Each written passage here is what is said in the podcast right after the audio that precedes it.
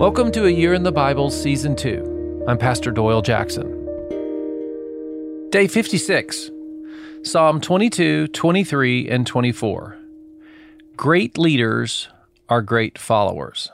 Day 56. Now, my brother Alan taught me that phrase. I don't want to plagiarize, so I want to give him credit. I heard it first from him.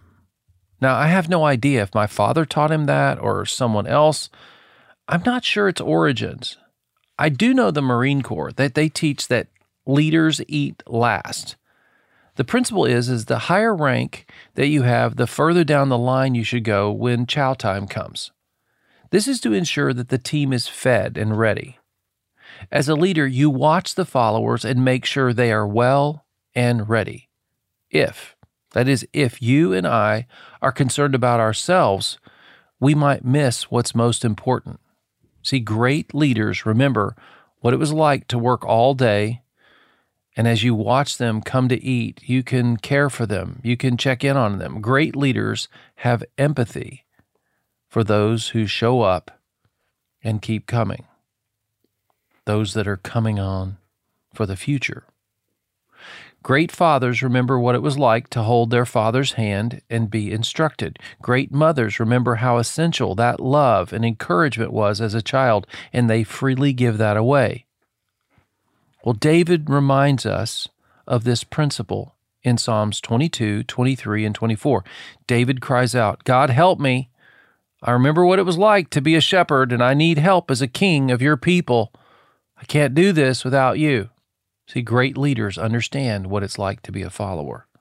Psalm 22 reveals David as a normal person. Verse 9 Yet you brought me out of the womb. You made me trust in you, even at my mother's breast. From birth I was cast on you. From my mother's womb you have been my God. Hm. We all have to take our first breath with God's help. I need help as a pastor and as a teacher. You need help in your calling. God cares for us like babies. You probably already know Psalm 23, the Lord our shepherd, but when it was Psalm 22, 19, but you, Lord, do not be far from me. You are my strength. Come quick to my help. We see a pattern emerge here. God is the one who's the great leader that we look to for help, for direction and strength. Do you want to be a great leader? Cry out to God. Talk with God because you know what it's like to have followed God. Let's close today with listening to some of Psalm 24, verses 1 and 2. The earth is the Lord's and everything in it, the world and all who live in it. For he founded it on the seas and established it on its waters. It's like I'm at the beach and he's reminding me I'm faithful as the waves on the shore. I'm with you, leading you. Let's pray. Father, I want you to know I hear you and I see you. You are my shepherd, leading and teaching me.